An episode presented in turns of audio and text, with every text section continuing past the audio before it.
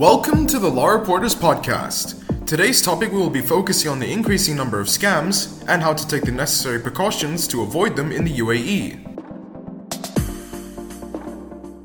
In recent updates, there has been an increasingly large concern of scams taking place in Dubai and the UAE itself. From phishing scams to the recent scam that took place on 12th of June of 2023, where 32 million dirhams have been laundered by a 30 member gang in an online scam targeting individuals and companies.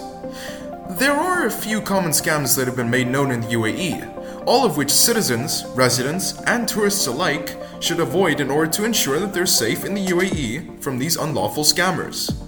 Today, we'll be breaking down a few examples of what kind of scams normally take place and what necessary precautions need to be taken to avoid being scammed.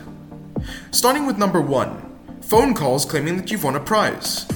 On some occasions, you may receive phone calls from strange numbers congratulating you that you've won the lottery, or that you're going to be receiving a special prize, uh, such as a new car or a house. It is one of the most prevalent fraudulent scams in Dubai. Typically, they will require you to call another number, enter a code, provide information from your passport or Emirates ID, or provide your bank information. Do not be deceived. Lottery announcements in Dubai will be made will not be made in this manner. So it is best to avoid picking up calls from unknown numbers such as these. Another example is WhatsApp scams. Phishing texts frequently appear on WhatsApp and other messaging services in Dubai. Fraudsters will spread false information online in an effort to get people to click on link or further details. Users should be sent to an unauthorized websites via the link, where their private information will be stolen.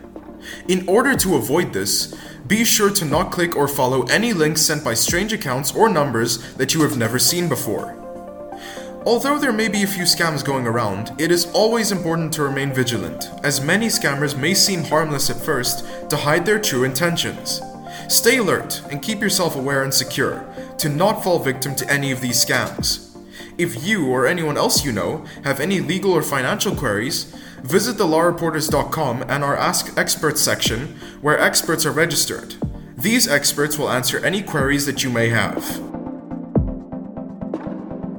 Thank you for tuning in. If you have any legal or financial queries, post your questions on our Ask Experts section on thelawreporters.com.